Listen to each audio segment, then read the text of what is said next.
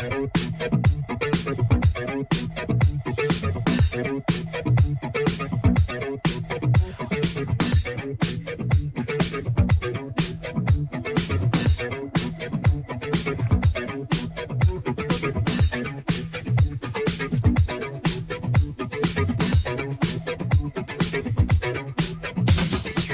right, folks, we're back here on WrestleRant Radio for Thursday, March 31st, 2022. We got the WrestleMania Go Home Roundtable, as we do every single year. Myself, Mr. Marceau, we're breaking down everything WrestleMania 38 here today. We got a very special guest before we get into anything else. Tommy Bechtel from New Rockstars. You're a familiar face, Tommy. We've talked to before on the channel. First time here on the podcast itself. I had to reach out to you. I hear all the wrestling references and stuff they drop in the videos. Brendan was dropping some references yesterday. Yes. Rogue Theory or whatever it was. Yes. Which I got a good pop out of that. But Tommy, welcome to the show, man. I appreciate you taking the time. Thank you. Thanks for having me. We're excited. You know, Brandon and Zach and I have been pushing for more wrestling content on New Rockstars for a while. And there's some new stuff coming out in the next few months on the channel that I think will allow us to kind of like sneak it in until hopefully overwhelmingly the support says we need our own show. So we're working on upping the wrestling. We do have plenty of references. And then Brandon and Zach actually do a live comedy show based on wrestling. So it's really pretty funny. Yes. That is news to me. What did they do that like in the California area or something? They do it in Los Angeles, and it's called the Botch Bros, and they play a tag team that just maims each other on stage, and then they have different people doing comedy bits, somewhat wrestling related, cutting promos and things like that. So that is very hysterical. Funny. If I'm ever in the LA area, I definitely got to check that. I didn't even know that existed. Absolutely. I know he drops the wrestling references. I know you were a fan. Yeah. I know he was a fan. I didn't know Zach was a fan too. So. Oh yeah, Zach's just a fan of. Zach's like the smartest person alive, so he's he's like one of those people that just knows something about everything. So yeah. That's great. Also that I have a little jar of baby powder visible in the background.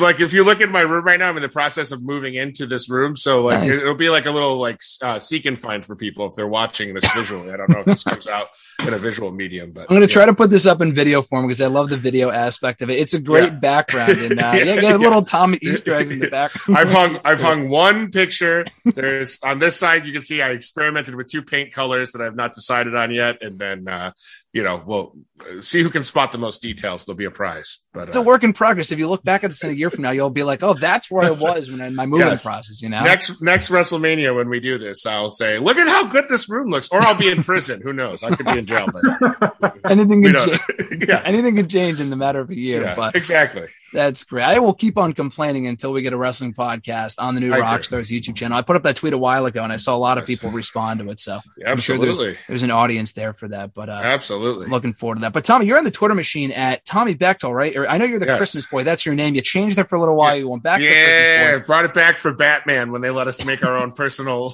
messages. And I said, all right, I'll bring it back. Yes, I'm at Tommy Bechtel on all social media. Fantastic. Just find me. Yeah, early adopter. Really adopter, amazing. Mr. Marceau, you're on the Twitter machine as well, of course, at RJ _ Marceau. RJ, I'm welcoming you in here a little late. What's going on, dude? Welcome to the show as always. I'm doing good. I mean, no complaints here. I mean, just ready for WrestleMania season, so I'm ready to break it down. You jump into my suitcase for when I leave to Dallas, right? I thought you were coming with me. That's next year. I'm going to the LA area too. Tommy, they're going to be in LA next year. Oh my God, we should do this in person. Oh, my God, dude, that would be amazing. I am waiting for you guys to take the New Rockstars show on the road to the East Coast. We are hoping for that. I'm an East Coast. Actually, pretty much all of us are East Coasters. So would be a. I mean, if you count Florida's East Coast, right? Yeah, that's East Coast. Yeah. I mean, I'm New York, but Eric Voss and all those guys are Florida guys. So. Huh. Yeah, be awesome. Well, I look forward to that. But they're hitting LA next year. They're in Cowboy Stadium this Sunday. It's gonna be my first time in Texas, so I look forward to that. Yeah, I'm gonna pretend to be the biggest Cowboys fan going to that show on Sundays. Perfect. Yeah, exactly. America's team. Yeah, exactly. America's team. Mr. Marceau, you excited for them to be hitting Texas for the first time? And what was it? I think they were there 6 years ago, right? For 32. Yeah, 6 years for 32. I mean, it can't be any worse than that show. So I guess positive vibes only. Exactly. We'll get into WrestleMania in a moment. Of course, new episodes every single Thursday. iTunes, Stitcher, Spotify, TuneIn Radio, podcast, Podbean, all that other good shit every single Thursday. WrestleRant.com, WrestleRantRadio.com. Me and Mr. Marceau, we're going to be breaking down WrestleMania next week here on the show, so a lot to look forward to in the weeks ahead. Before we get into Mania itself, though, as I said, it's the NXT Stand and Deliver show coming up on, I think it's Saturday morning. They're doing a really weird setup this year where Mania weekend is like all messed up. So they're doing like SmackDown in the Hall of Fame on Friday. They're doing it in one night.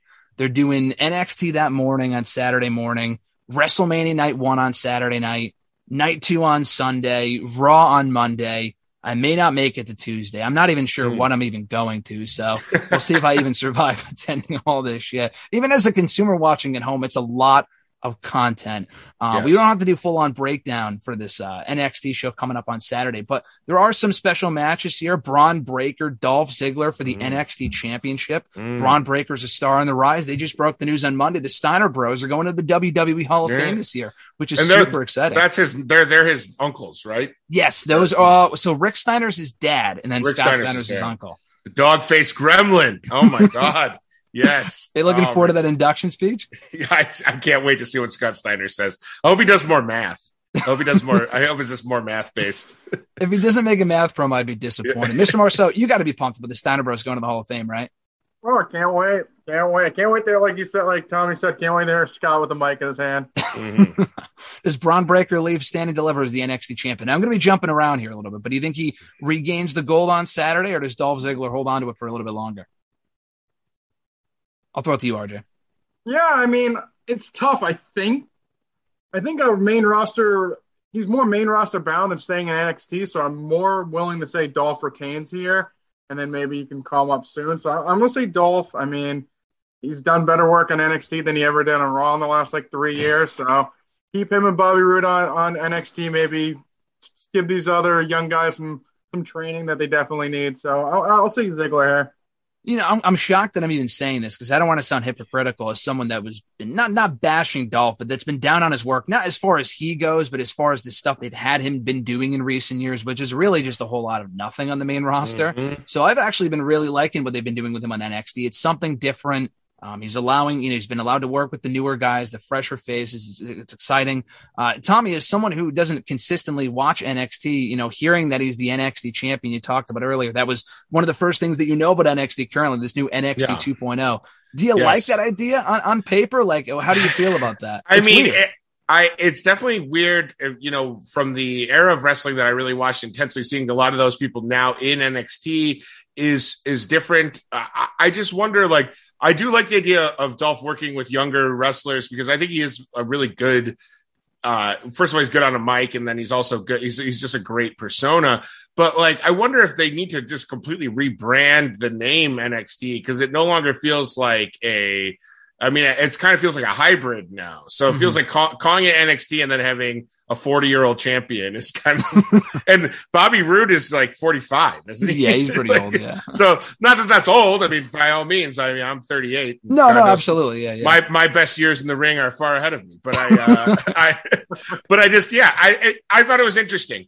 I'm happy for Dolph to be getting some, some good airtime on NXT and to be a champion. I'm sure that feels good. So yeah, I don't know. It's just weird. It's from when I started watching wrestling again, when I picked it back up probably 6-7 years ago to now, it just seems so obviously with AEW and NXT changing, it just feels so different, but No, especially with NXT, too. I mean, RJ, you and I were at the TakeOver New York show at Barclays Center 3 years ago. Johnny, Adam Cole, 2 out of 3 falls for the NXT Championship. One of the best matches, not only in NXT history, one of the best matches I've ever seen, period. And that was 3 short years ago, and it was such an amazing show. And not that the show is terrible now by any means. It's a mixed bag. We talk about it all the time, RJ, but it's weird to see where it's changed from even a year ago. I do like that idea, Tommy, as far as changing the name, because I feel like it's very similar to you go back 10 years ago when they had the WWE version of ECW, but it wasn't ECW. Right. It was on Sci-Fi Network, I think. It was on Sci-Fi. They had fucking random ass, the Boogeyman was on there. It's what are you doing? You know what I mean? This isn't ECW. So they changed the name, made it NXT, and then it became what it did. So when I hear NXT, I don't think of what the current product is. Yeah. It is the the next generation, so to speak, of WWE. And I'm hoping they can continue to build on those, upcoming stars, which I'm looking forward to. Mm-hmm. But is there anyone that you've caught, Tommy, from this current NXT, this new NXT, that you think, okay, this is someone I want to see on Raw and SmackDown in the future, or not so much? Well, I mean, the people that I liked are kind of in AEW. I loved Adam Cole. Yeah. I hate to say, I don't mean to be negative about it. I'll be honest, just with my bandwidth, I don't have a lot of time to track it. A lot of the people that I liked got called up and then released or rebranded. So I don't know. I love Adam Cole as a personality. I think he's great. So I know he's in AEW, and that's like a half answer, but I guess that is my answer for now. I mean, if you look at the last 5 or 6 NXT champions, most of them are either gone or in AEW. I mean, Keith Lee was another one. Yeah, I love Keith Lee. That to me is shocking that that he was up and then out. So main roster, then gone within a year, basically, right? Yeah, a year and a half. They didn't even give him a chance. I mean, they're in Texas for this WrestleMania show, and he's a Texas guy. I mean, that would have made perfect sense to have him on a show like this in a big match. But they could have, remember they had the Texas tussle between Titus and Mark Henry on that one episode of Raw, and then it was Mark Henry power slammed him as soon as he got in the ring, and it was they could redo that and just totally ruin him further. But dude, I completely forgot about that. That was one of the worst segments I've seen on Raw in years. Do you remember that idea? It's good that you don't. You don't remember that, RJ? I do not remember that at all. I mean, my memory sucks compared to yours, but I do not remember. That sounds awful, so I'm glad I don't remember. Well, I'm kind of a glutton for the segments that don't work and the gimmicks that don't work. I'm a big fan of scouring YouTube for buried WCW horrible ideas. What was it? Just came. The Zodiac, the guy WCW that was Brutus the Barber Beefcake, and he was the Zodiac, and he just answered everything as yes. If he just said the opposite of whatever the person said. It was him and Kevin Sullivan doing a promo, and it was just, it was straight out of the '90s, straight out of just a room full of cocaine, being "We'll get the Zodiac going. That'll be perfect." So, dude, some of that shit was just terrible. I'm completely off topic here, but I was just actually watching. They have that new show on Peacock now. It's called WWE Evil or something like that. It's yeah. It's about the best bad guys in wrestling history, or in their opinion. And I think Hogan was the first one, and I was watching it yesterday. And they had Vince Russo on talking about the Poke of Doom and Jarrett shit. Yes. 2000. Some of the worst stuff in wrestling history. It is awful. Have you caught that at all, RJ, or not yet? I haven't watched it yet. I was going to watch it, but I had other shit coming up. But I definitely want to tune into those. They look pretty good. They showed the replay of the Russo promo when he was on on Nitro the following Monday, when he was like, "You'll never see that piece of shit in my ring again." That classic promo. I'm like, yo, what is this? It was just crazy, but times have changed. It's just nuts to think about. But Mr. Marceau, we talk about NXT. We talk about stars you look forward to the future. We got Braun Breaker, Carmelo Hayes, Cora Jade, all of whom are in action on Saturday at this show. What are you looking forward to the most from the show? There's a ladder match for the North American title. Breaker and Ziggler, I think, should be pretty good. Any matches or any show-stealing performances you're looking forward to from the show on Saturday? Yeah, I think the ladder match is definitely going to be good. I feel NXT usually does pretty good with the ladder matches. They got some young guys in there. They got Hayes, Sequoia, A-Kid, or I think Grimes might get in. We haven't figured that one out yet, but I love Escobar. I think Escobar's a good veteran to have in there, and Waller's a breakout star as well. So I think that will showcase the young and up-and-coming talent they have. The women's match, I kind of wish it was just Jade and Rose, but they kind of shoehorned Io Shirai and Kaylee Ray in there, so we'll see how that goes. I feel now that they added them in, there's a better chance that Mandy retains, so we'll see. And Gunther and LA Knight should be a great match. I think that one could steal the show. Two wildly veterans, and I think that probably I wouldn't be surprised if that's the show stealer, honestly. I'm shocked to call them Gunther and not Walter. Are you finally buying into the Walt and the Gunther stuff? I'm just saying what they have on paper, kid. I can't say. I was saying Gunther the other day to Alexis, and she was like, "You can't say that. Like, his name is Walter." I'm like, "That's what they told." Like, listen, if I go to one of their events and I call him Walter, I might get kicked out of the building. Like, you got to call him what they said. You know what? It's just weird. Is it weird for you, Tommy, hearing like once in a while that these people's names are changed and shit? From like Pete Dunne, for example. Yeah, you know, he's Butch now. He's Butch now. Right? Yeah, he's Butch now. Or like, you know, the thing that's always crazier to me is when they're. Like at the height of Mustafa Ali's like singles push when he first got pushed out of the cruiserweight division into like the main roster, and then like one week they just called him Ali, and they were like, "We're acting like this has never been different. This is exactly how this has always been. He's always been Ali. What's his poor Chad Gable feels like he's had about 9,000 names, and like he was Shorty G for a while. Oh, don't remind me, Shorty G." There's no way that he got told that and wasn't like went into a deep depression. There's no way they were like, we're going to start calling you Shorty G. And he's like, you know what? I guess this is my life. I guess this is what I dreamed of my whole life. So Shorty G, there's going to be Shorty G action figures now. And I got to live that. I got to live that life, the Shorty G life. But thankfully they moved on from that. We'll give them credit. What would you say, RJ? It's crazy that they like, perfect example is like Carrillo and Angel Garza. They just chop their last name off. Like no one would notice. Like, oh, they just have no last name. Right. They're not going to package them or anything. They're the same characters as they were before. I just stuff like that. I honestly just don't understand. Like I don't understand that mindset. It's like the same person. Like the Walter one's the one that's like even worse. Yeah. Really, someone is Walter. There's no change to his actual character. Right. His apparel, his look, or anything. They're just like. He's Gunther now. Like, well, and then there was the whole Viking Raiders, like 4 name changes in 4 weeks and 4 intro song changes. Like they were like, God. We're going to change their song. We're going to change their intro package. We're going to change their name. We're going to change it back. Now we're combining the two. So I don't know. I mean, I think for probably like, you know, younger fans are probably more resilient with that, where they're just like, yeah, whatever. And then old people like me are like, wait a second. That's different. That's not what I saw last week.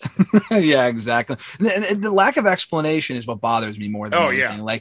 The Butch thing, I think Sheamus said that was his nickname or something. Wasn't that what it was, or they were like, that's his nickname now or whatever? You know him by another name, but his nickname is Butch. And then all of a sudden Pete Dunne walks in and I go, okay. I mean, I guess they're trying to like connect the dots, but like just call him Pete Butch Dunne. I don't know. Just like, I don't get it. I think the worst part is that they spend time in this company. Like Walter and Pete Dunne have been here for literally 5 years, like at least 3 or 4 or 5 years. Right. And then I mean, if you're debut someone under a new name in a new company, fine. Sure. I get that. But like, I don't know. It just doesn't make any sense. Like this is the same company. Like obviously it's a different case, but like they bring in AJ Styles as AJ Styles. Like he's himself. Like, Arjun, I used to joke all the time. They would bring him in, call him CJ Miles, like the marginal one or something like dumb like that, you know? Right. You still waiting for that, RJ? Dude, I wish he was the marginal one. I would go nuts. But like there was a phase where they brought in Bobby Roode as Bobby Roode and everyone had their own name, and they're entering this phase now. Maybe because, as you said, Tommy, kind of alluding to the AEW thing, people are taking their names and then like, because they let them keep their names, they're now still those people in AEW. Like, for example, Adam Cole, Keith Lee. I mean, obviously don't release these people or don't misuse them or whatever. And they won't leave.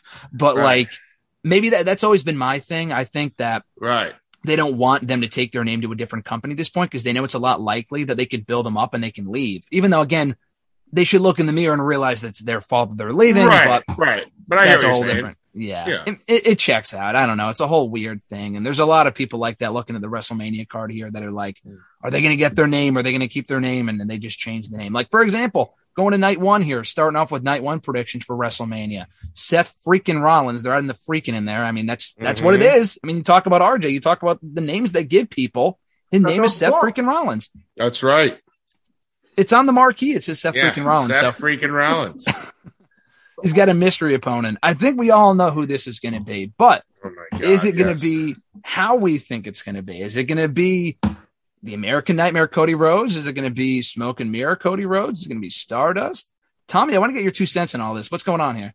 I mean, I think the way it has to go, in my opinion,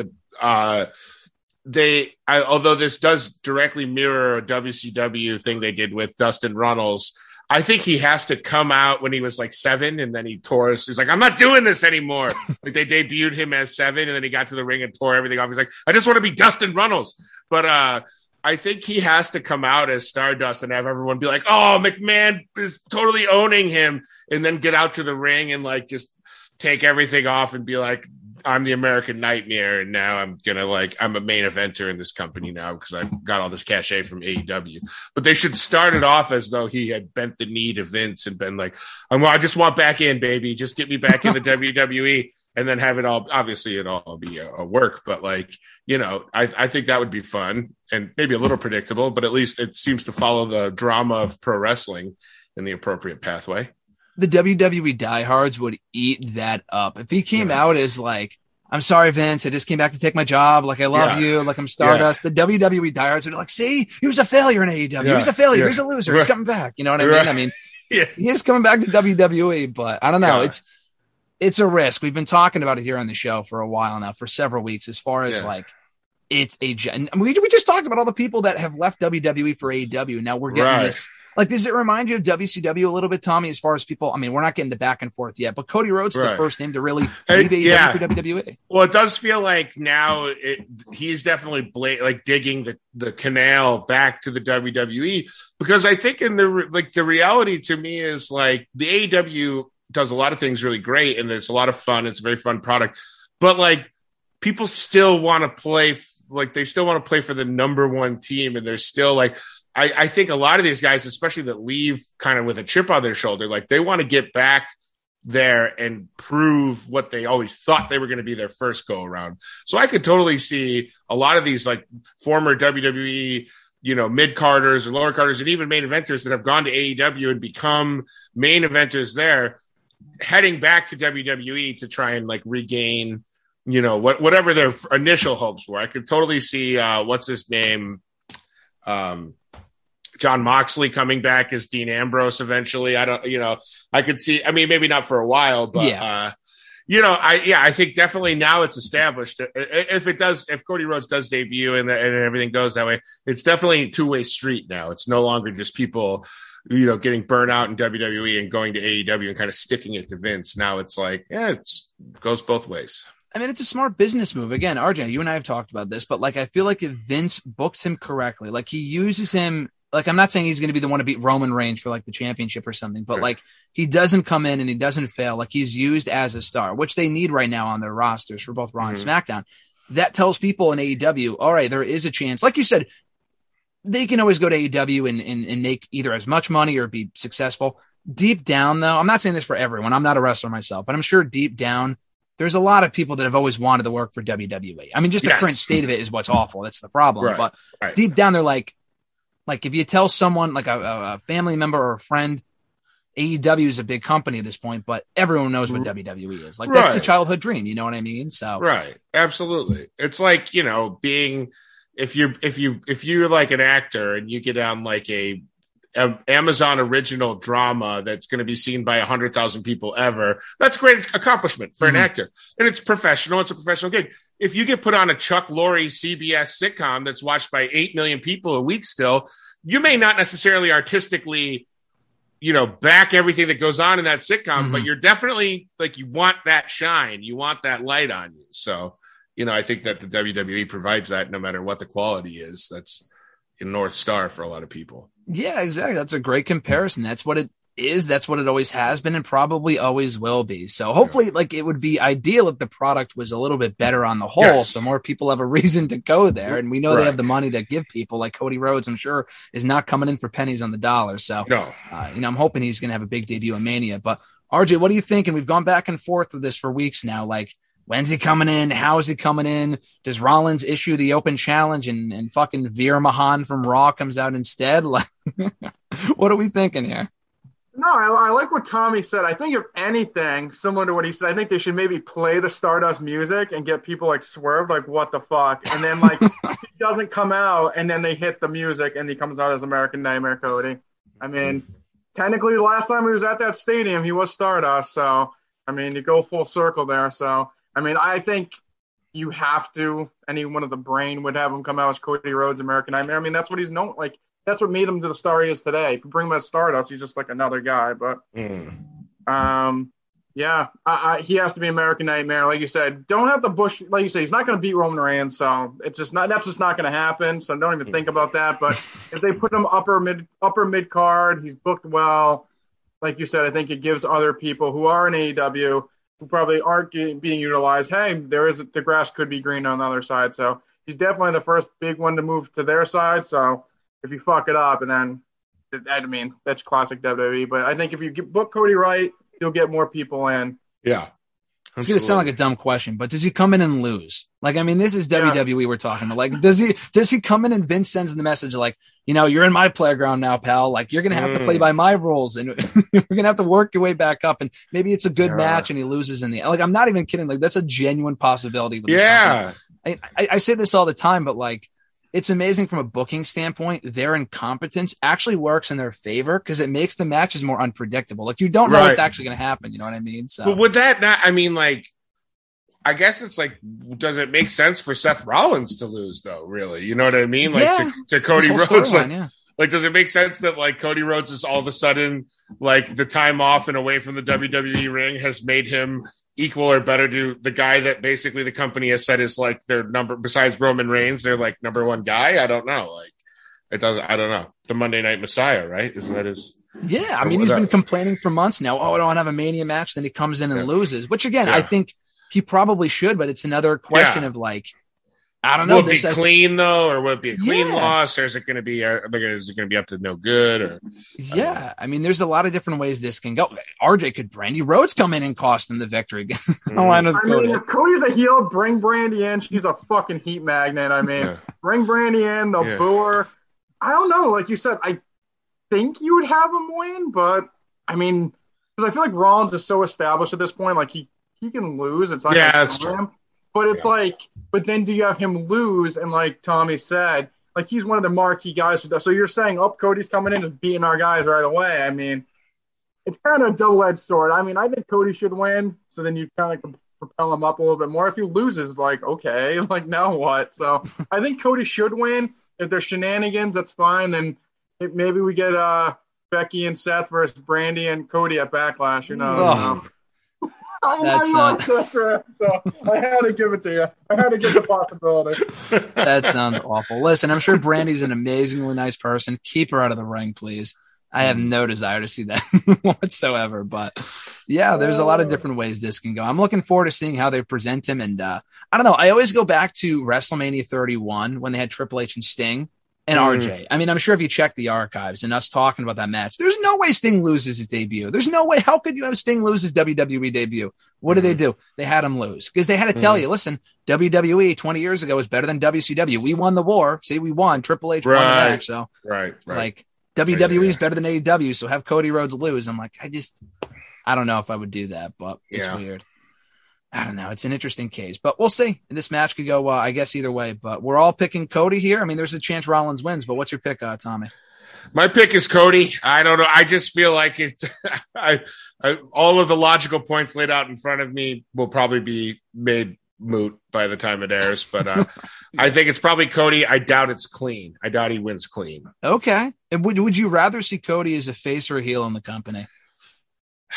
I mean, I feel like there's a chance if you put him right, he could be one of those weird hybrids that's like kind of anti-authority. So he becomes a face because of that. Mm-hmm. And because he turned his back on the WWE once and built this giant competitor, like you could play off of that. Although I don't know business-wise what Cody could really do legally, you know, to this, obviously you can't talk about it too much, but yeah, I think he's, otherwise he's got to just be a heel. Yeah, like he's kind of just looks. This is based on look alone. It's like he's the natural heel. I mean, he's been doing this thing in AEW for a while, where he's not a face, he's not a heel, he's somewhere in between. And I think he can be a successful hybrid. The problem is that in AEW, people didn't want the hybrid. They just fucking hated this guy. Like they just wanted him to be a heel. And he didn't want to do it. So I think. Honestly, I think one of the benefits to going to WWE in his case, I think he's going to have that directive of Vince. Whether Vince knows what he's doing is I don't know. That's the real problem here. But he'll be forced to kind of like, all right, you got to you got to pick. You're like, sometimes giving the wrestlers too much creative control can be a problem. Mm-hmm. And I honestly think that was part of the issue with Cody and AEW. I mean, it can be a plus in some respects, but I think giving him a little too much creative control can be a problem. But what about you, RJ? What are you thinking as far as face or heel? I mean, he's a champion, so face, heel doesn't matter. But I think he's got to be heel. I mean, I just think coming in, you can portray him as the bad guy, the guy from another company. I mean, I'm honestly more wondering if Vince is going to make him cover that tattoo up on his neck. I mean, that's my biggest worry. I mean, he might be wearing, like, fucking turtlenecks on Raw the next night. I really don't know. I doubt Vince can let that tattoo fly. Things just ugly. That's hideous. He's such a strange... I say that as a man with a Detroit Tigers tattoo on his bicep. Like, I know all about ugly tattoos. So I feel I am an authoritarian on that. But did you get an authority? Not an authoritarian, authority, yes. I got it when I was 18. I was going to say, well, the biggest difference I think there is he got his own fucking brand tattoo. Like, did you get a Tommy Bechtel tattoo right on your neck? I did not, but I have had a couple of girlfriends that don't know how to read Old English very well be like, is that a B on your arm? And I'm like... Yes, it is. It's a B for best boy. Anyway, that's great. Yeah, no, we'll see if they cover it up. I mean, I don't know. I don't think they will. They'll probably just own it. But I could see Corey Graves making a couple comments about it. Pat McAfee. If he goes to SmackDown, Pat McAfee would fucking bury him for that tattoo. I guarantee you right now, because he's that type of person that would do. Oh that. Yeah, that would be hysterical. Yes. That's one of the biggest stories from night one. We'll get into the other big matches later. Some quick ones here. They just announced the New Day is King Woods and Kofi Kingston taking on Sheamus and Reg Holland. Tag team action official as of Monday's Raw. Feels like a match you'd see on SmackDown. Great that these guys are on the show. I think it was going to be a 6-man with Big E before he had the awful neck injury. Yeah. Broke his neck, I mean, which is super scary. So glad he's doing better. Unfortunately, he won't be there. Butch, as we know him now, it's going to be in the corner of Sheamus and Ridge Holland. Yeah. Looking to this on paper, Tommy, who do you think wins here?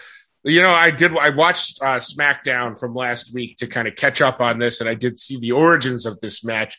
I have a feeling this, to me, reeks of a classic failed interference by Butch leading to the New Day winning, like a botched interference job leading to the crafty veterans of the New Day taking out these two fine Irishmen, Scotsmen, I don't know. Some Europeans, something like that. Yes. Yeah. This would be perfect to have an opportunity if they were to do that, have Butch like inadvertently interfere, but it turns out to be on purpose. And he says, you know, fuck this Butch shit and Pete Dunne. Well, yeah. That's not going to happen. You know, I mean, he's only had the name for a month, so that's just not going to happen. No, I think it's the old, like he goes in, tries to throw a punch and then, you know, Kofi ducks and he hits Sheamus in the face by accident, and then even more the Finley's old shillelagh from all those years ago. Yes, yes. Just go all out with it. But, absolutely. I could so see them doing that. I have New Day winning here as well. It doesn't really matter who wins between the two teams. I think New Day just makes more sense. You said on, you know, you talked about SmackDown, Tommy, and between the two teams, the New Day were. I think it was the heels that got the advantage on Friday. So Booking 101 would suggest that. The faces win here, but RJ, this reads to me like the New Day versus fucking League of Nations from all those years ago at WrestleMania. Just one of those random WrestleMania matches that's just kind of there, but it's cool to see them on the card, but it's a little kind of a far cry from where Kofi was 3 years ago, winning the WWE title, but you know, for sure. It is what it is, but what are your thoughts on this one, RJ? Yeah, I mean, this is a glorified SmackDown match. I mean, we've seen this match with SmackDown the last couple of weeks, didn't we? Like, didn't they just team? The biggest difference, Big E was in there instead of King Woods, makes a big, big difference. Oh, okay. So, it's not like, the thing is, it's not really over anything. So I would say if it was like, there was actually something on the line, maybe if the heels win and keep some heat on them, but I mean, it's for nothing. Then it's not even for the titles. The Usos are the champions. I don't think they're going to lose. So I'll go New Day here. I mean, it's kind of a throwaway, but I agree. I go with the New Day here. Next match on the card, SmackDown Tag Team titles here. The Usos defending against Shinsuke Nakamura and Rick Boogs. Quite the random matchup here. They just kind of got this on the show for the sake of getting it on the show. I love the Usos. They've been champions enough for a long time. Nakamura and Boogs are very popular. Yes. You know, Nakamura's reign as Intercontinental Champion, not the most newsworthy, but listen, if this gets Nakamura back in the thick of things as Tag Team Champion, then I might not be opposed to it. So I don't know if I would I don't know if I would despise the outcome of Nakamura and Boogs winning, because it's something different and people really like these two. They're very popular. So RJ, I'll start with you with this one. Do you think the Usos retain the tag titles, or do you think Nakamura and Boogs take the win here? Yeah, I mean, I like the Usos a lot. I mean, they're doing great work since Jay came back and then Jimmy joined the fold after his feud with Roman. So I like them together. I mean, the cracks need to start happening to the Roman bloodline. So I think Boogs and Shinsuke win here, and then we start seeing some bad turmoil in the bloodline. So I'll go Boogs and Shinsuke. Like you said, they are, I mean, Boogs, I mean, he's – you either love him or hate him. I actually kind of think I'm in the middle. Like, he's all right. I love Shinsuke, so I guess, like you said, to give Shinsuke a push up the crowd a little bit. At least he's on – they're on the show anyways, but I'll go with Boogs and Shinsuke. I mean, the crowd always loves a title change, so – tickle the Dallas fans with a nice title change. Yeah, I mean, moreover than anything else, I mean, this is the place to do a title change if they were to do it. And not only that, like, you look at that SmackDown tag team division, which for one is non-existent. But if you look at the teams they actually do have, the Usos have beaten pretty much every single one of those teams. So at a certain point, they're going to have to switch the titles. I don't know. I just don't know if it's going to be here. I'm going to go Usos, but I don't know. I could see it going either way. So, Tommy, from what you saw on SmackDown last week, seeing the build-up for this match, what are your thoughts here? First of all, Rick Boogs was not on my radar before Friday night, and he is on my radar now in a big way. And that's good. You say people either love him or hate him. I personally loved what I saw, and I am, you know, this is just a pick of what I want to happen. I want Boogs and Nakamura to take the titles. I love Shinsuke Nakamura anyway, and yeah. I think that they work surprisingly well together. I mean, they kind of fit. They're both eccentric, they're both kind of quirky personalities in giant muscle frames. So I say let's let that division get weird. You know? Yeah, I mean, go ahead, Tommy. And I agree with RJ that the Usos and the bloodline the fractures need to begin. So I think this is a great time to do that. Yeah, I got to start teasing that tension. I don't know. They're so popular. It is something different. I don't know. This is like Boogs and Nakamura, or like what I want to see out of WWE. Like that team, I don't think would, in my opinion, would never work in AEW. Like, you put those guys in that division, I think people would be like, this is garbage. This is terrible, whatever. In WWE, for whatever reason, like, it works. Like, Rick Boogs is a guy that stands out. Like, if you first tune on the show like you did, Tommy, the guy's going to stand out. You're going to be like, this guy is awesome. You know, like, that was me when I first saw him in NXT a few years ago. Yeah. He had a couple of appearances, and at that point, he had longer hair. He looked like Freddie Mercury. He was doing that Freddie Mercury gimmick. Like, he's interesting. So, you know, I would love to see a title change. I think the people would eat it up. And like you said, let's get this division a little bit weird going forward out of WrestleMania, and give something a little different for the Usos to do. You know, so absolutely. We'll see. But I think I'm gonna go with the Usos here. But you guys got Nakamura and Boogs both, right? Yes. Yes, sir. Okay, fantastic. We look at the rest of this card here. Not the most inspiring undercard between those two matches. Drew McIntyre versus Happy Corbin here. I feel like I'm watching a glorified SmackDown. But listen, I think Drew's great. I like Corbin a lot. I'm one of the few people that's a big Corbin fan. I think the Happy Corbin stuff has kind of played itself out. I think bum-ass Baron Corbin, with when he was broke and whatever, I thought that was fantastic. Like, that was some of the best stuff he's done. And I don't know. Just this whole storyline doesn't do a whole lot for me personally. I think McIntyre should be doing bigger and better stuff, but they just don't have a lot of star power right now. So from what you can gather from this storyline, Tommy, what are your thoughts on it? Who you picking here? And just your overall impressions of the feud, I guess. Well, it seems like to me, Corbin is kind of the perfect, like, unintentional parody of WWE, because his first name constantly changes. I mean, like, the gimmick based on like whatever his personality is. Like, it's like King Corbin, Commissioner Corbin, whatever it was for a while.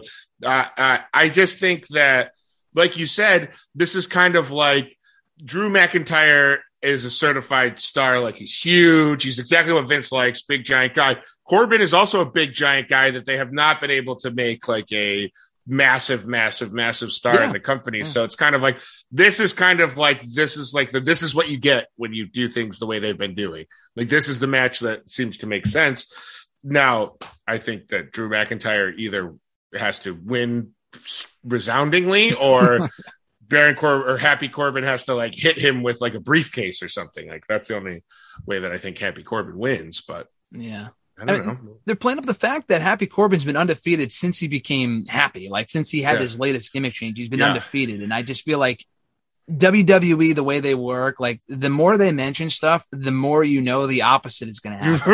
Right. They bring up stuff for a reason. Like, oh, this person's been on a winning streak. Okay, let's end that shit. Or like they're on a losing streak. Okay, these two have been best friends forever. They're inseparable. Oh God, he hit him with a kendo stick.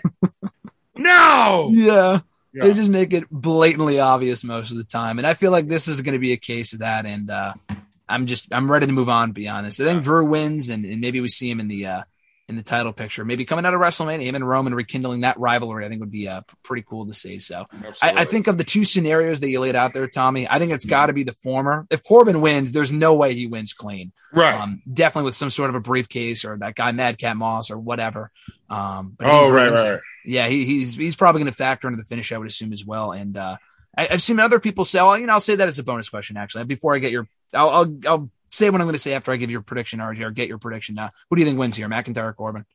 Well, Corbin's going to win easily. Come on. I'm a big Madcap guy. I love Madcap. I mean, I just feel like it's not ending right now, so I feel like they'll flesh it out a little bit longer. Like you said, maybe get a little Madcap interference, Baron wins, or Happy, whatever the hell you want to call them, and then you just have them face off again. I mean, if not, what do you do? I feel like if Drew wins clean, then you just move on at this point, so... I just don't think that's the direction they're going in. Sorry to be that guy, but I got Happy and Madcap. Listen, I think you got to remember, too, was it not 3 years ago that Happy Corbin, Baron Corbin, whatever, ended the career of Kurt Angle at WrestleMania? I mean, he beat him in his last match. That's right. And then the next year, the Mania that we all forget, the pandemic one in the Thunderdome, not the Thunderdome. They were at the Performance Center at that point. I think he lost to Elias, who can't buy TV time right now to save his life. Yeah. But, I mean, it's really weird to see what they've done with Baron Corbin. Like, he's at the high of highs sometimes, and then he's, like, at the low of lows. It's weird the way they've handled him. But he's stood the test of time. Like, he's got a singles match at WrestleMania. That's right. Up until Monday, Seth Rollins did not have. So, I guess for whatever that's worth. But I think Drew wins here. My bonus question for you guys. RJ, I'll start with you. I saw someone say this on Twitter, and I like this a lot. Do you think if Drew wins, you said Corbin's going to win, but let's say if Drew does win, do you think he kicks out of the End of Days? No one has ever kicked out of that move in 8 years in WWE, which is crazy. Do you think Drew breaks the streak? And even if he does lose, actually. I mean, if anyone's going to do it, it should be either him, Roman, or Brock. So, yeah, I'm fine with that. I don't know if we're getting a Brock and Corbin match anytime soon. So, it's probably going to be – would you want – hey, listen, I said this to Alexis. Crown Jewel. Crown Jewel. Oh, my God. And the Saudi show is going to be Brock and Corbin? In Riyadh, yep. Corbin takes the title? Perfect. Knowing them, probably. It probably could happen. Oh, man. Yeah, no, I don't know. I mean, it's been brought up before, but listen, the last person to beat Roman Reigns, they said on Raw last night, they're like, oh, he hasn't been pinned since 2019. Baron Corbin was the last man to pin Roman Reigns. I mean, then no one talks about that, but I don't know why Corbin isn't bringing that up, but it's true. Yeah. But anyway, I think Drew is going to win here. Do you got Corbin winning, Tommy, or is it Drew? I got Drew winning here. I got Drew winning, and I got it. I got him winning in a violent fashion. With the sword, does someone get cut up or something like that? Yeah, I think he beheads him in the ring. Then he brings it to Riyadh, RJ. Yeah, he'll bring it to Saudi Arabia with him or something like that. We got a tag team match. Rey Mysterio and Dominic Mysterio taking on The Miz and Logan Paul. Sorry. Tommy, give me your thoughts. I mean, there's a lot of celebrities on this card. Your thoughts on Logan Paul's involvement with WWE? I don't care. No, I'm just kidding. I think it's fine. I'm fascinated by the Paul brothers. I think the most fascinating angle of this match would be to reveal that Dominic is a huge member of the Paul brother army and like turns on his father to like impress Logan and Jake Paul. Mm-hmm. And like then like they do like some wacky stunt or something. I don't know. I think it's fine. I think it's good for their brand to appeal to a younger audience. I mean, like, you can be as snarky as you want about influencers, but the fact of the matter is, if I talk to my nieces and nephews who are all, 8 to 16 years old, they freaking love these people. And if you want to get a 12-year-old hooked on wrestling that doesn't happen to have a 35-year-old father who's hooked on wrestling, this is how you have to do it, So I think it's fine. I think The Miz is the perfect person to pair him with. I love The Miz. The Miz can do no wrong in my eyes. So, you know, The Miz is pretending to be the person that Logan Paul is in real life. So that works for me. And then the Mysterios are like, you know, the class of wrestling, the dignity of wrestling. So it's a perfect, you know, it's a crowded card. It's a crowded weekend, but I'm fine with this match. I think it's totally fine. You know, when they first announced this, I wasn't super high on it. I'm not saying it's the most excited I am for a match on this card, but like you said, you know, I'm honestly okay with this. I think the way they've built this up has been okay. Everyone loves the Mysterios. Yeah. Miz plays his role remarkably well. He's a perfect partner for Paul, like you said. And Logan Paul, you know what? Love him or hate him, but the guy plays his role well. Like, it's not like they're out there pushing him as a face. You know what I mean? Right. Like, they want you to boo him.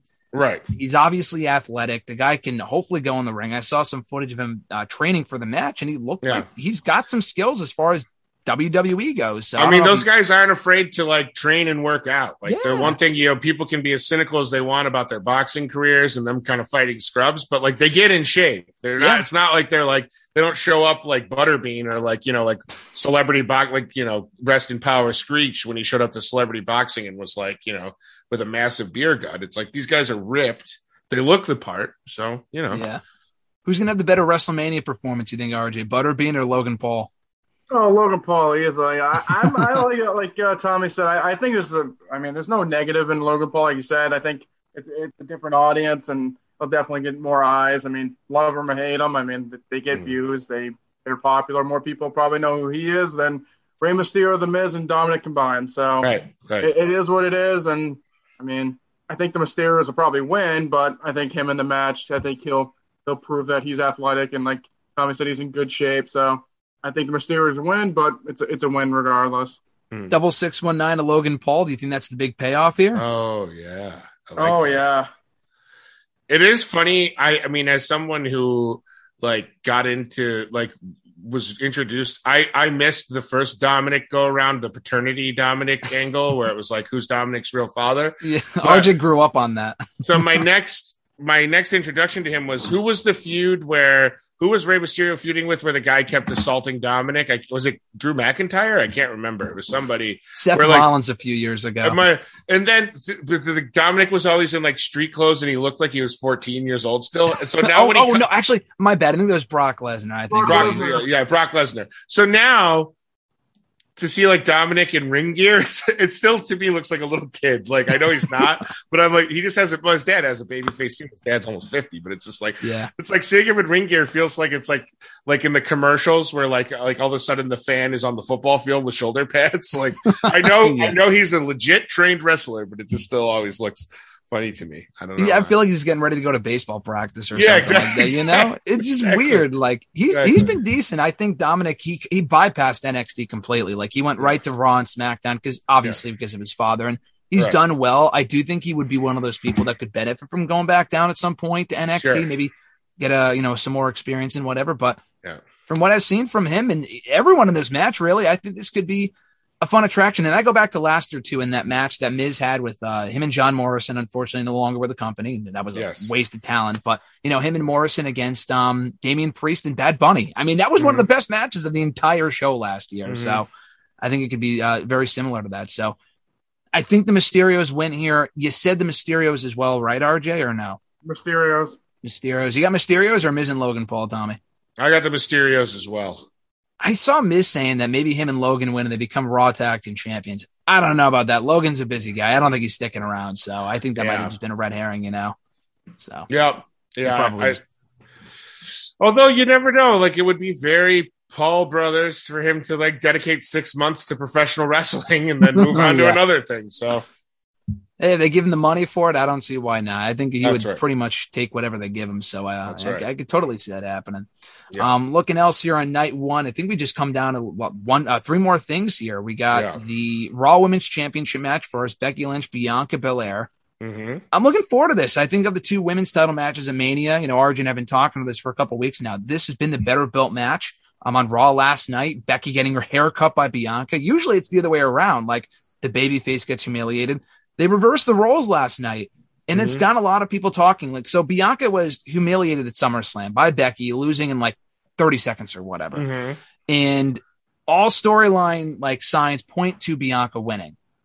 After what I saw last night, I don't know. Like I'm sticking with Bianca, but I'm a little more on the fence than it was. And RJ, you and I were talking about this morning. You're the biggest Becky fan I know.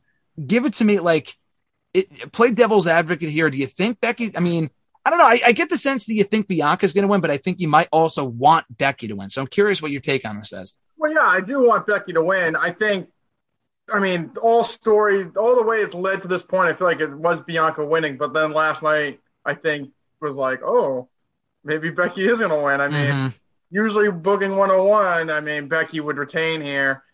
But, I mean, how much more juice do you have in it? Like, would she beat Bianca clean? If she did at that point, it's not like Bianca really is a bitch if she lost clean. But then do you just keep dragging it out? I really don't know. I'm going to so hard.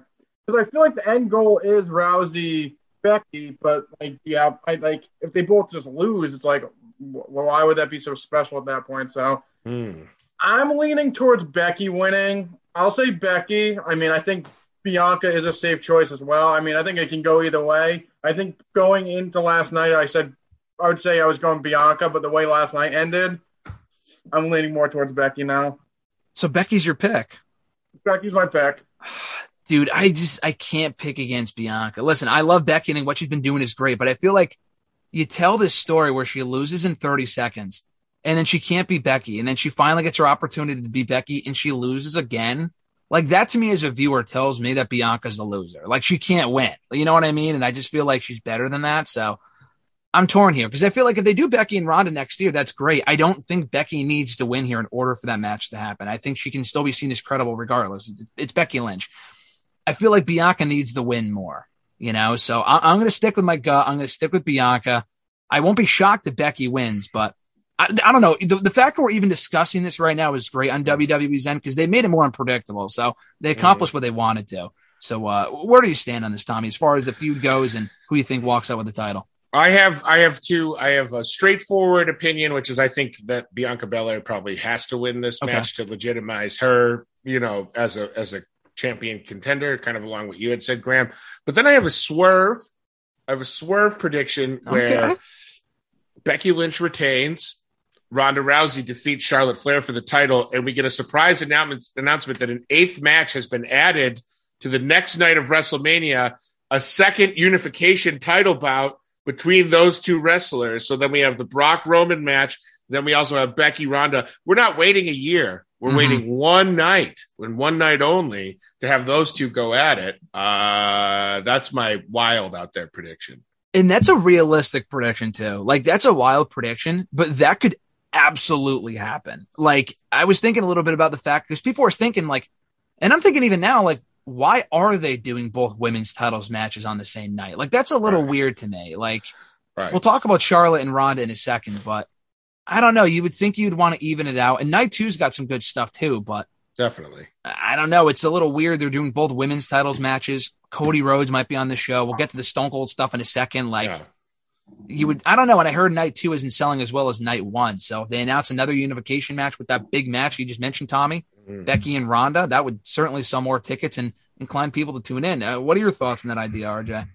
I mean, I'm down. I mean, I think that's the match you make for next year. But I mean, what they're going to do it now, might as well. I honestly think they could, even if Becky.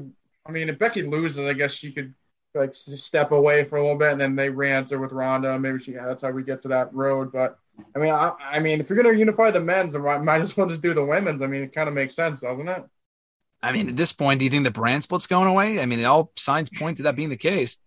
I mean, the way last night's show was, I mean, you had Raw, SmackDown, everyone was there, so. NXT's on Raw now, it doesn't even matter. Yeah, I mean, I just, if you're going to do the men's, you might as well do the women's. I mean, unless they're, I saw that they said they might introduce another belt for the men's, but. No, you're not, wait, what do you mean another belt? Like another, like, championship, because they're both shows need, like, a champion or some stupid shit. I saw a couple weeks ago, I haven't seen anything recently. So there'll be three championships? There'll be, like, Universal, World, and then just Grand or something like that. I don't know. Yeah, I mean, I think I like Tommy's idea, but I feel like a match like Becky and Ronda, you would have to advertise that. Just like them both winning and be like, oh, tomorrow night we're going to have unification. I mean, how much? What's everyone going to rush to Dallas to buy tickets? I think you're already going to be there, buddy. But I just feel like a match like that, you need to like that needs to advertise. I mean, you can't just give it away like over 24 hours. I would love if they brought back. Well, I know AEW has their version of this, but if they brought back the WCW TV title.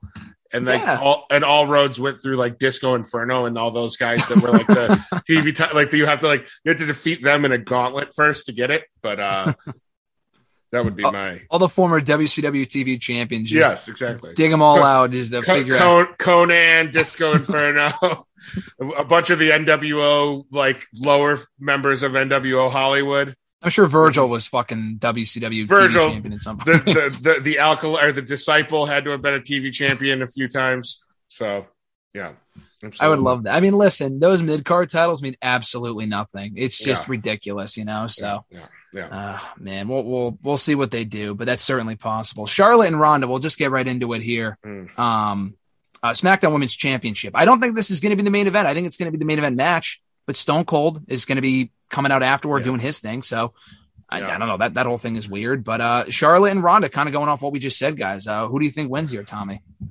Well, my far out prediction was Ronda. But I think in this match, I if it just goes clean and normal, I don't know. I feel like Ronda has a chance to win it. I feel like to bring her back, you probably put a belt on her, right? Like to have her come back to the company at all. It makes sense to have her be champion. You would think. I mean, I just don't think Ronda comes in and loses at this point. I mean, the story they're telling with Charlotte, like, oh, she can't tap her out, tells me there's a chance she could win. And Charlotte, like, you know, RJ, she is one when people have least wanted her to win, like a lot. Like she ended Asuka's undefeated streak a couple of years ago at WrestleMania. Right, no one wanted to see that happen. Like when they did her, the last time they were in Dallas, it was Charlotte, Becky, Sasha. Everyone wanted Sasha to win or Becky, and it was Charlotte who won. Like it's just that's the effect that she has on people, which I don't know, especially if this isn't the last thing on the show and they close out with the Stone Cold thing, which is what I'm reading right now. They could have a heel win here in Charlotte and it would be okay, I think, in their eyes. I'm going to maintain that Ronda wins the championship here. I think that's the better bet. That's what makes the most sense. But what say you, Mr. Marceau? Who goes over here, Charlotte or Rousey? I think it has to be Ronda. I mean, I don't like when Royal Rumble winners win and then they lose at WrestleMania. And I just feel like Ronda, like, that was the whole point. They brought her back to win the belt. So I would say Ronda. I mean, knowing them, Charlotte stole the match last time at that stadium when we all thought she was going to lose. So I guess there's always a chance with Charlotte Flair. But I think Ronda wins here. I think it makes the most sense. Yeah. You think people cheered or booed? Because there's some people that just do not like Ronda Rousey. I mean, she's very hateable, I feel like. So, I mean, I think people would boo it. I think more people would cheer for Charlotte if she won, but it's interesting. I don't know. The build of this match has left a lot to be desired. I'm going to stick with my guns and think Ronda's going to take the championship. I think that's the better bet. Charlotte is great. Like, people hate Charlotte, but at the end of the day, she is an awesome performer and she always kills it. It's just the booking that people have a problem with, which I can understand, but I don't think having her win is going to help any. I think Charlotte has to lose here, in my opinion. I think Ronda becomes champion, which leads into our main event segment of WrestleMania. We've never had a talking segment close out WrestleMania, or is it a talking segment? Let's get into that. We got the KO Show, Kevin Owens, Stone Cold Steve Austin. One of the biggest things on either night. I mean, this is massive that Stone Cold's coming back to do this in his native Texas. People are pumped for it. I'm excited for it. I know you guys are excited for it. Tommy, talk a little bit about Stone Cold coming back. Are we getting a Stone Cold match at WrestleMania this year? I mean, it feels like it, right? Like, I mean, the fact that they are refusing to call it a match makes me think that it's going to devolve into a match or something like he's just going to, Kevin Owens is going to piss him off to the point where he's like, all right, fine. Then we'll have a match and there'll be stunners galore and it'll be delightful. And it'll end with Stone Cold will end WrestleMania night one, slamming beers in the center of the ring. And all will be right with wrestling for one brief moment. Then we can go back to complaining about whatever else. You know what I mean? Then we can all go home and digest it and then get back on Twitter and complain. That's what it's all about. That's what it's all about at the end of the day. Yeah. You know what? I've been so skeptical of whether this is going to be a match or not, because I feel like if it was a match, why wouldn't they advertise it as a match? Like, I feel like that would sell more tickets, you know? But at the same time, it's like, does Stone Cold know if it's going to be a match until like today or on Friday? Right, like, there might be a case of like, we don't know if he wants to actually do this until it gets closer. And he might be in such a place medically where like he has good days and bad days, you know, with his various injuries where he's like, well, if Saturday is the day where like my neck and back and knees are all locked up, I can do 2 stunners and, you know, I can do like maybe hit him with a chair. Or he could be like, I feel loose today. Let's, you know, I can work for 10 minutes, you know, who knows? Yeah. I mean, that's another thing too. Like if they advertise it, then people are getting their hopes up for like this. Right. Oh, it's a Stone Cold classic match. Right, I mean, we had him and Bret Hart 25 years ago. I think last week was the anniversary. Amazing match. Like him and Rock 3 times. Like he's had so many great matches, and to think like, oh, okay, I'm going to get hyped for this Stone Cold match. And then he's in there for 2 minutes. It's like, oh, what was the point? You know? So yeah. I think there'll be a lot of, I mean, Kevin Owens is great at filling time, you know, the KO show, the Festival of Friends stuff with Jericho and all that. Like he can make a meal out of 20 minutes or whatever, you know, like I'm not worried about that not being entertaining. I just like you said, I think underselling it is in a rare case, smart in this situation, selling it as an appearance on the KO show, where Kevin has been mocking him mercilessly for weeks and weeks and weeks. It's like, that's great. Now, whatever happens is above and beyond and going to be awesome rather than disappointment. Yeah, exactly. I think if you set the expectations low, I mean, I sound like MJ from No Way Home here, but if you have no expectations, you can't be disappointed. That's right. You know, you'll never be disappointed if you don't get your hopes up. Yeah, I feel like that's my mindset with WWE sometimes, and specifically with this. So I think when in doubt, always be Zendaya. Not a bad way to live. No, not a bad way to live. Maybe not her character on Euphoria though. Don't do that. I haven't seen that show, but I've heard some things about her character. If you ever want to have children, I would say don't watch it because it's made me terrified to bring a life into the universe and have them go through high school now. I'm like, oh my God, these kids. Anyway, back to wrestling. Some Euphoria HBO talk here, but a little Mr. Morris, what'd you say? I said, a little Euphoria chatter on the podcast. I know we got to do some more non-wrestling stuff to talk. Have you seen the Lakers? This is completely random. Have you seen the Lakers documentary yet, Tommy, or no? Winning Time? Yeah. Oh yeah, love it. It's a great show. It's a great show. So good. We got to have you on another time to talk about that. But Mr. Marceau, back to wrestling. Thoughts on Stone Cold coming back in the ring at WrestleMania? Match? No match? What are you thinking here? Yeah, I mean, I think like you guys said, I think it's basic service 101: undersell, over deliver. I mean, you're not gonna, if you say a match like you said, it's a 2 minute like just like a dick off fest and a stunner, like people will be pissed. So I think going in with the KO show, it's not like you think it's gonna be a show. Like you said, I think at the end of the day, we're gonna get beers and stunners. I mean, regardless, I think that's what people are expecting. So if they just do that, then they should be fine. So, I mean, I'm fine if it's a segment that ends with beers and stunners, maybe a little impromptu match, I'm fine with as well. But like Tommy said, we're going to get a lot of beers and a lot of stunners. So that's what we're going to get. That's right. What we're going to get. We know what we're getting with this, and we're all happy with what we're getting here. Because you know what you get with Stone Cold, and it never not delivers. Like, I've seen this a million times, and I don't care because it's amazing. Like, I don't care if I've seen it a million times. It's Stone Cold fucking Austin. You know what I mean? So I'm totally fine with that. Are you fine with the fact, Mr. Marceau, that this is probably going to be closing the show? Like, I had an issue with it a couple of weeks ago thinking, like, the Rumble winner should always close. It's disrespectful to the women. Like, they should be the main event here. They deserved it. But at the same time, it's like, this is what people are more excited for. This is honestly one of the bigger stories of either night. And especially if it's going to be a Stone Cold match, like, I don't know. After watching Kevin's promo last night, I'm thinking this probably should close the show. Like, we're in Texas too. Like, it just makes sense. So are you fine with that, RJ? Yeah, I mean, it's going to sell the most tickets. So, I mean, Stone Cold's on the marquee. You got to put him in the main event.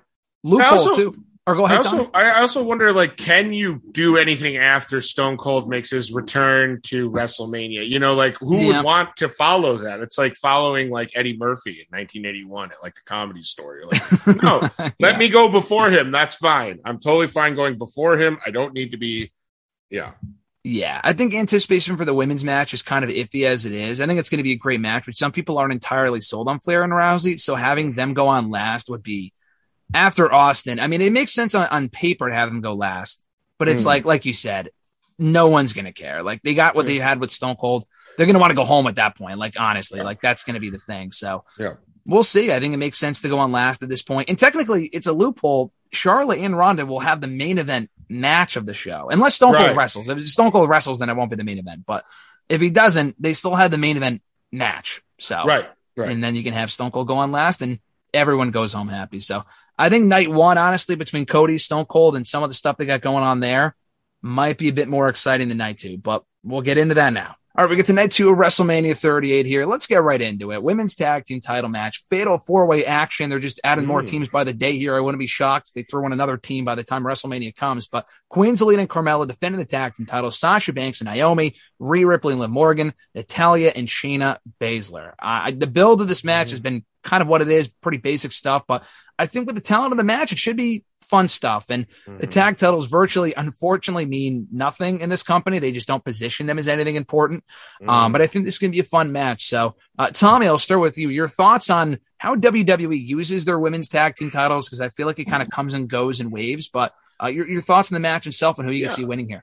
Well, I think it's interesting how they, a few years ago, probably 4 years ago, they debuted a bunch of like female stables. Like they were like, here's groups of three. There's like two different ones debuted at the same time, and then more came in. Then you had like the Iconics and whatnot. And now it kind of feels like they're just like, let's just pair our female superstars together and whenever, makes sense based on their their characters and their approval from the crowds.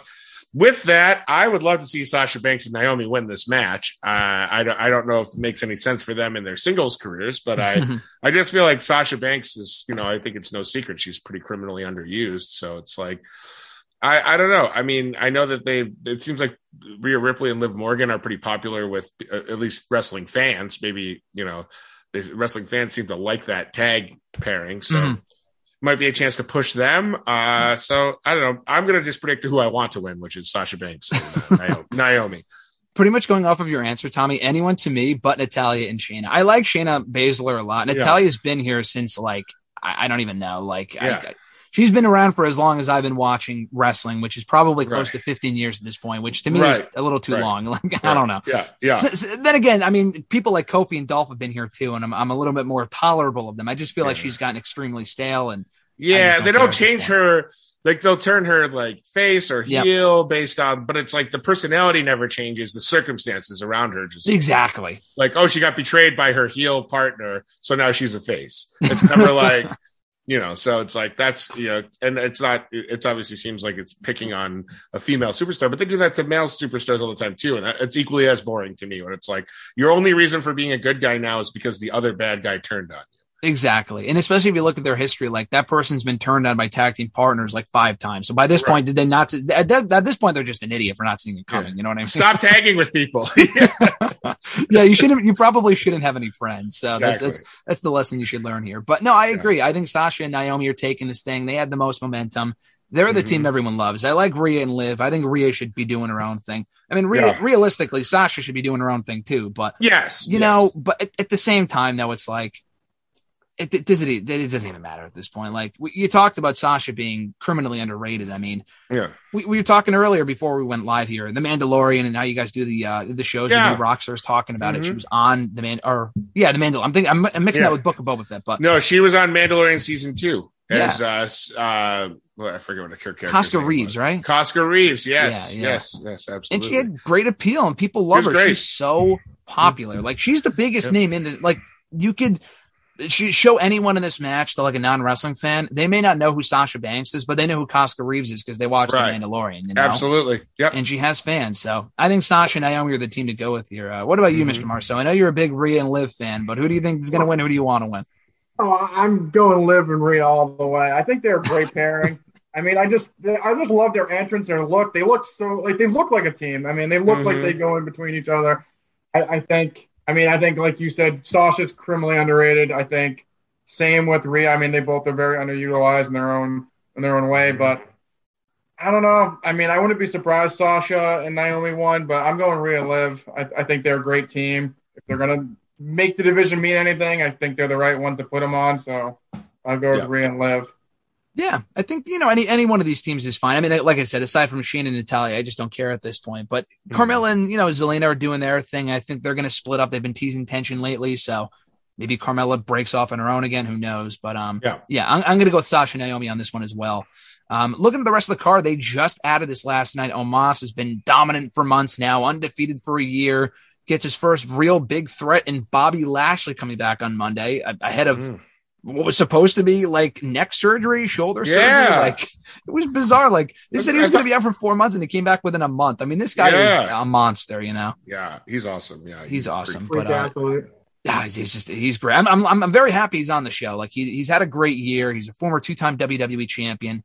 The guy deserves to be on WrestleMania. I'm glad they didn't do it, like, wait until, like, the night after, because he wants to be at WrestleMania, and it's it's a logical match to do. It's the Clash of Titans. It's a simple story. You can look at this match not knowing a single thing about either guy and thinking to yourself, this is a match I want to see, because these are, like, two Titans, you know? Omos's in-ring work kind of leaves a little bit to be desired. Not the best wrestler, but, you know, I think this could be a pretty decent matchup. So, Mr. Marceau, I'll throw it to you first. Who do you think wins here? Who is the more dominant superstar between Bobby and Omos? Yeah, I mean, this is a tough one. I mean, if you think, if you're WWE and you're going all the way in the Omos train, I mean, he should win here. I just don't think he's the one. I think you have Bobby win, but then, like, it basically just crushes all the appeal of Omos. So it's a tough one. Fuck. I think Bobby will win. I'm gonna go with Bobby, but like I said, I feel like if you're picking Omos, like, if you think he's the one, you gotta go all the way. You gotta put all your cards in. But if he's not, then Bobby should beat him here, because if he's who's gonna beat him at that point? So I'll say Bobby. I just think Omos is just, his ring work sucks so bad. I don't see him getting any further than he currently is. Well, you talked about who could beat Omos if it's not Bobby. What if they set up Brock and Omos for WrestleMania Backlash? How about that? I mean, that's a possibility. No, right? Thank you. I'm out. Yeah, it's interesting. I think Bobby's got to win here. I don't know if they're all in on pushing Omos as a single star. It seems like they have. He's gotten a lot of wins lately, and he's been very dominant. Like I said, the in-ring work doesn't really impress me, but the guy's a physical presence, if nothing else. So I don't know. I would give Bobby the win. This is another thing too, where they literally just set this up last night for when we're speaking right now. I could see a scenario, and I hate to even suggest this because it's WrestleMania, but I could see a scenario where they do some dumb, like, DQ finish or like a count out or something to protect both guys and save the rematch for another day. Like, I don't want to see that because it's WrestleMania and they shouldn't have that type of shit on their biggest pay-per-view of the year. I could see that though. If we're going to pick a winner, pinfall or submission, I think it will be Bobby. I could see Omos winning if they really want to go with him, but I think it's going to be Bobby too. But what about you, Tommy? Have you been impressed from what you've seen from Omos, or what do you think? Well, I think the thing that makes sense here is if you do push Omos, which I think they kind of want to, you have Bobby Lashley returning early from an injury, so you can always play the angle that he's not 100%, and Omos beats a not 100% Bobby Lashley by targeting his injured areas, you know, and not necessarily cheating, but just like, you know, they've done that with wrestlers in the past where they're like, oh, you won, and that gives that sets up a big rematch for them later on once Bobby Lashley is healthy or healthier, and so I could see Omos winning. You know, just because, and then it being mentioned several times by the announcers that Bobby Lashley is not 100%, and that's why. I could see that. I didn't really think about that, but that's a great route to take if they do go with Omos winning. I don't know if it would be like a quick beats him in 30 seconds type thing, nor do I think he should. But... No, I could, yeah. No, no, you're right. Yeah. Just going off what you said, Tommy, I think they could totally tell that story if they wanted to. So going off of that, that is definitely a possibility, but is that what you think will happen? That's my prediction, guys. I'm going on the record. I'm zagging where you guys are zigging. I like that. That's why we got you on here, Tommy. I wanted some difference of opinion here because Arj and I tend to think a lot similar, unless it's Becky and Bianca, because you're pretty set on Bianca. You're pretty set on Becky now, RJ. Yeah. I'm gonna have egg on my face coming out of WrestleMania. What'd you say? I said Becky over anyone. Yes. Looking at the rest of this card here, we got 2 more celebrity matches. Johnny fucking Knoxville will be at WrestleMania facing Sami Zayn in an Anything Goes match. Listen, this is another case, Mr. Marceau, where I think we have a difference of opinion. I've actually really liked the build of this match. I'm going to come out and admit it. Call me a fake fan. I think what Knoxville has been doing with Sammy is fucking funny as hell. I think it's entertaining. Sammy's the perfect guy for this. They're going to go in there and have a wild spectacle of a match. It's Anything Goes. They'll get the The rest of the cash from Jackass then in this match, it's going to be it's going to be mayhem. So honestly, I think Johnny Knoxville wins, and I don't think Sami Zayn loses anything from that because then that guy's not going to be the next world champion anyway. He can go in there and lose to Knoxville and then come out on SmackDown and be perfectly fine. I honestly have enjoyed the hell out of this build, and I think the match is going to be fun. And I think Knoxville wins. Those are three bold opinion predictions right there. But I think that's what it comes down to. What do you think, Tommy? Watching Johnny Knoxville on SmackDown right now doing his thing. What do you think? I'm kind of in complete agreement with you. I think you have to have the wrestler in this situation be completely game. And Sami Zayn has shown the entire process a willingness to put the capital E in entertainment, in sports entertainment. Absolutely. Like he is not going about like the sanctity of this. Like, how dare you degrade me by making me wrestle David Arquette? It's like, you know, he's like, yeah, my life is being ruined by Johnny Knoxville right now. And Sami Zayn is just an unbelievable entertainer. And Johnny Knoxville and the Jackass gang, like they had like the number one comedy in the world with their movies. So again, you want to get new eyes on wrestling, or I assume the Venn diagram of Jackass and wrestling fans is probably just a circle, but I think it's great. Yeah, have all the Jackass guys come out and interfere. It's entertaining. Just don't make it too long. That's all. Short and sweet. I agree. Short and sweet. We all get a smile. It's great. Why not? I mean, the show is going to need some filler like that, some comedic filler, whatever. It's going to get people talking. It'll make the media rounds the next day. That's really what they want. And again, like with Logan Paul, you talk to people that are either in that demographic, younger demographic, 30s, 40s, 50s. Really, honestly, most people know Johnny Knoxville. Almost anyone, even if you haven't seen the movie, you know what Jackass is. Yep. You know, definitely. And if I tell friends, hey, listen, he's going to be at WrestleMania and they have a Peacock account, let me watch the fucking show just for Johnny Knoxville. So for sure. I don't think that'd be a bad idea to have him in there and have him win the match. But what about you, Mr. Marceau? Do you still think Knoxville's a goof and he's a loser and this whole thing is the drizzling shits, or have you turned around on it a little bit? I mean, I still don't care for it that much, but I, like you said, I think now that it's like an anywhere, anything goes match, like you said, they're going to have the whole crew there. It's going to be a bunch of fucking pomps and circumstance. I mean, it's just going to be an absolute shit show. Let's go. Like you said, it gets more eyes on the product, I guess. I mean, Sami Zayn's going to look like an absolute jackass, pun intended. But I mean, I guess it is what it is. I mean, I'm just not going to fight it anymore. I love it. I love every second of it, and I'm looking forward to it. So I think this is going to be a fun match. A lot like, honestly, Pat McAfee and Austin Theory. Pat McAfee has been a gem on commentary for the last year. Anyone who's seen his NXT matches knows that the guy, when he's motivated and he's dedicated, the guy can go in there and fucking kill it. And I think that's going to be what this is. Austin Theory, like you just said, Tommy, about Johnny Knoxville with Sammy. I think Theory is going to be a game to go in there and take some bumps. I think this is the opposite in that McAfee will lose in Theory after, like, McAfee will get all this offense. Theory will win with like cheating or something real quick. Like, I think this is perfect for that. I think it gives Theory a big win. McAfee gets to go in there and impress, do the spectacle shit, maybe do a big jump. This is basically like the Shane McMahon spot at WrestleMania. Yeah. But it's, Shane has been around for a million years. So I like Pat McAfee being in there instead. So, RJ, I'll start with you. Pat McAfee Theory prediction here. McAfee, I think, is great in this role. I mean, I think he's great. Like we saw that match with Adam Cole and that whole program.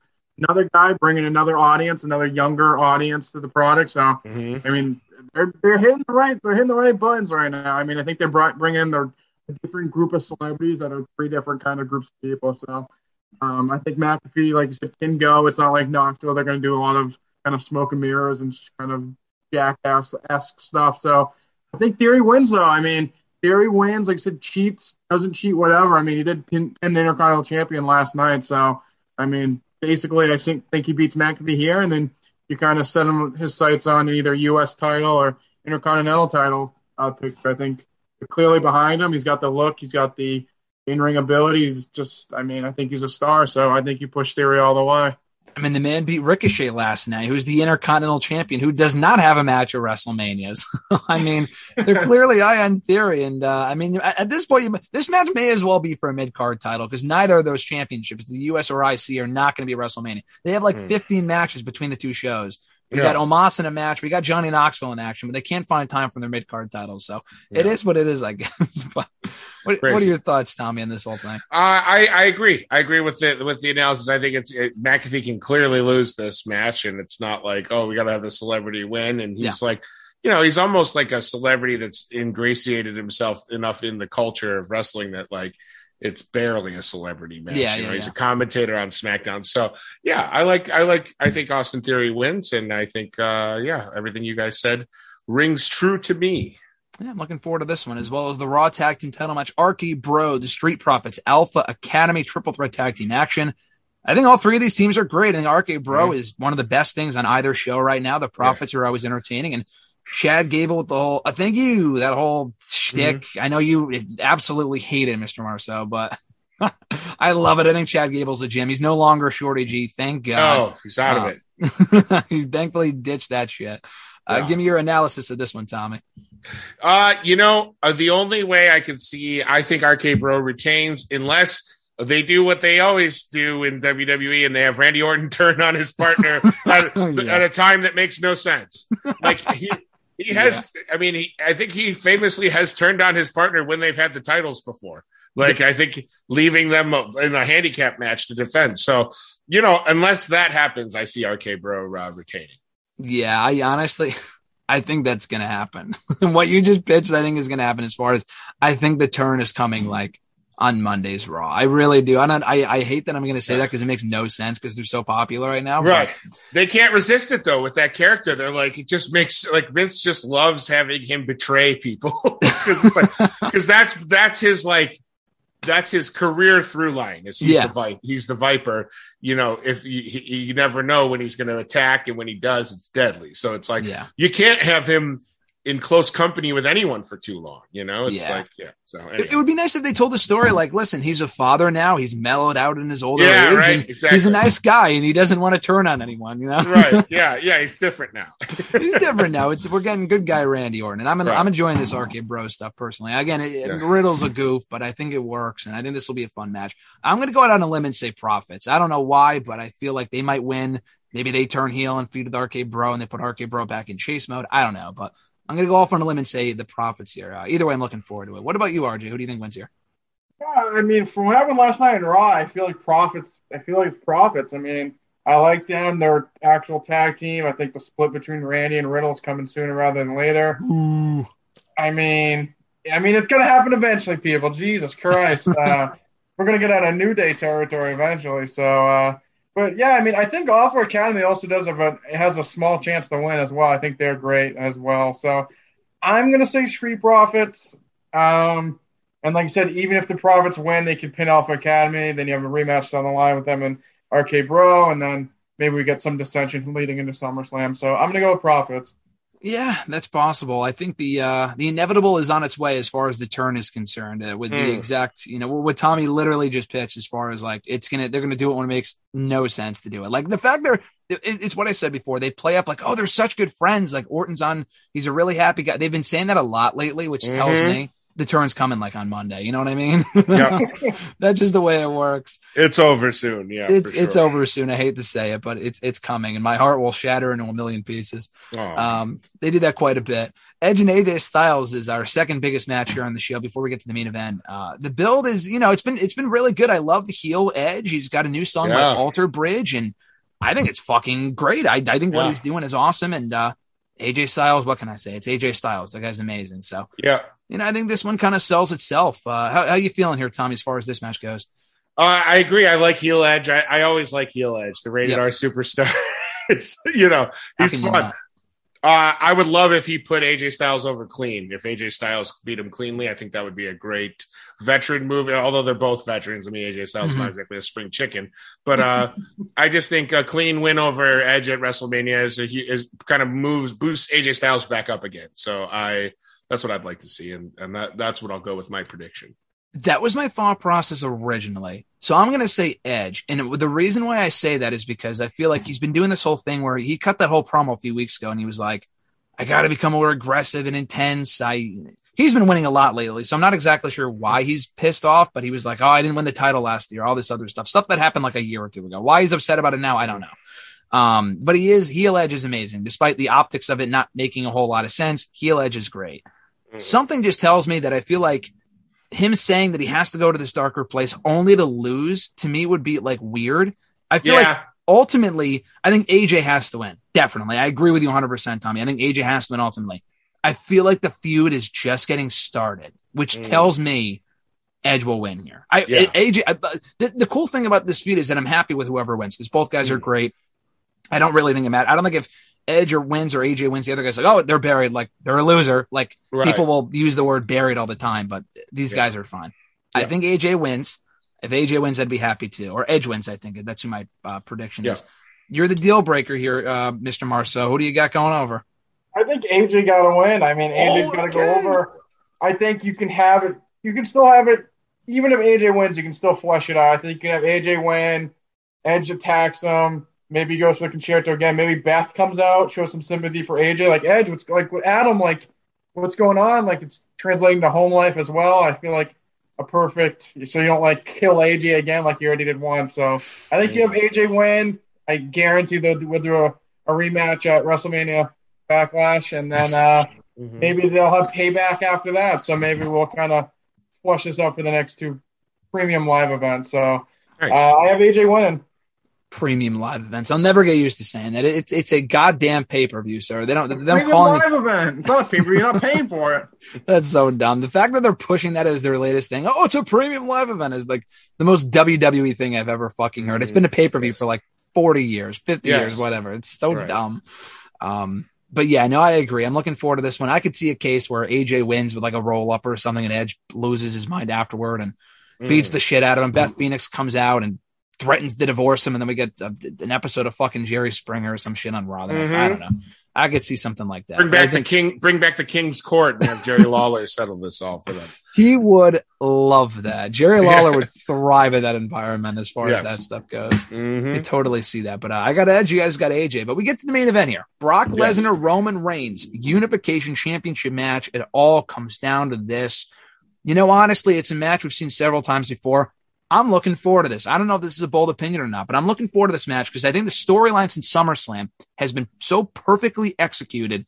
Like it's honestly like people complain about long-term storytelling. AEW does it a lot of times. WWE typically doesn't. This has been long-term storytelling. Roman has never beaten Brock Lesnar at WrestleMania. They've been telling the story since SummerSlam with Brock being back, fighting for the love of Paul Heyman. That whole thing I thought was very entertaining. These guys are great. Heel Roman's awesome. Cowboy Brock is a gem. I mean, it's incredible. Like this whole thing I think has been great. And I love the promos last night on Raw too, specifically from Roman Reigns. So Mr. Marceau, start off with you. Who do you think's walking out WWE and Universal Unified Champion? It's gotta be the Tribal Chief. It's gotta be Roman Reigns. It is what it is. I mean, like you said, he's never beat Brock at WrestleMania. You gotta put him over here. Then you have Dwayne come out for next year. I mean, I think that's. I mean, if you're, it needs to happen. The place where the roof would blow off the retractable roof part of it. I mean, I think Roman wins. I think it'll be a great match. I'm very excited for it. I hope it's closer to a WrestleMania 31 match prior to Seth coming in. 34 was kind of just a snooze fest. So I'm going Roman, and I think you get Dwayne at the end. I agree with everything you just said. I want to see all of that happen. We got to get Dwayne out there. Are you in agreement here, Tommy, or are you thinking something completely different? 1,000% agreement and hopes and prayers, yes. Yes. We got to get The Rock out there. Any other thoughts on the match itself, Tommy? You know, I just – heel Roman is so good. Such a better version of Roman. I just think that watching these two wrestle now, older, wiser, and I think better, is going to be a lot more fun. And I hope it is. I hope it's a great match. All before the finish, I hope it's a great match leading up to that, and then I hope afterwards it's just absolute fireworks. So. Well, I'm looking forward to Brock retaining and then like Shane McMahon or something coming out instead. So. Yeah. Here comes the money. That's go. You have the hope and then reality. You know what I mean? The expectation and then reality. Yeah, so. That's right. Yeah. Or someone even worse. It'll be like, what was that guy's name? Lars Anderson or Lars Sullivan? Yes. Lars Sullivan will come out. Actually, I I don't think he can wrestle anymore, right? He's blacklisted for being horrible. Yeah. He's got some other issues. He's got to work out. He's dealing with a few other things right now, but we love a comeback story in the WWE. So never say never. That'd be quite the cut. Hey, listen, Logan Paul, the whole suicide forest thing. That's he's true. At WrestleMania. You Look know? At him. He's having his WrestleMania moment. So who knows? I look forward to it. People along those lines. You love a good comeback story in WWE. And that's right. But yeah, in all seriousness, no, I agree with you guys. Roman's got to win. The Rock comes out afterward. Set up WrestleMania 39 in L.A. We got Tommy's backyard over there in L.A. SoFi Stadium. It's going to be amazing. I think I already purchased my, if Rock shows up, I think I would have already purchased my ticket, flight, hotel, Mania ticket, everything in that exact moment. I think you're in agreement there as well, Mr. Marceau. Yeah. If Rock comes out, I mean, I might as well say empty the bank account now. Yes. WrestleMania goes Hollywood, and so will we. And hopefully come WrestleMania 39, Tommy, we could see you in person there. Hopefully we can talk to you there. Do a show like this again. I think that'd be fucking great. Tommy, I told you an hour initially. We went almost 2. That's why we had you on here, though. I love your analysis and always great chatting with you. It's been a while. So thank you so much for coming likewise. On, thank you for having me. My pleasure. I could have done 3 next time. Absolutely. I'm sure we'll have you on again, whether it be wrestling related or not. Maybe to talk euphoria or football or whatever it is. You know, we'll talk about it. But once more, Mr. I almost called you Mr. Marceau. That's RJ. Mr. Bechtel, the Christmas boy. Where can people find you again on the Twitter machine? Obviously, New Rockstars on YouTube. And anything else you want to plug and promote as we ride off in the sunset here? You can find me on Tommy Bechtold on Twitter and Instagram. And you can see me on Abbott Elementary April 12th on ABC. And The Offer, I believe, on Peacock April 27th. Fantastic. We're all looking forward to that, Tommy. Congrats on the gig again. That is awesome. I'm so looking forward to that.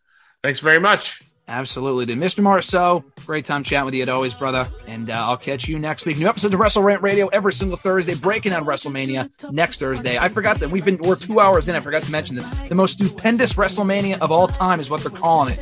It's the most stupendous preview show of all time for WrestleMania. Mr. Marceau, Tommy, this has been great, guys. Thank you so much. Thank you. See you later, brother. Down the road. See you, brother. Always sacrifice.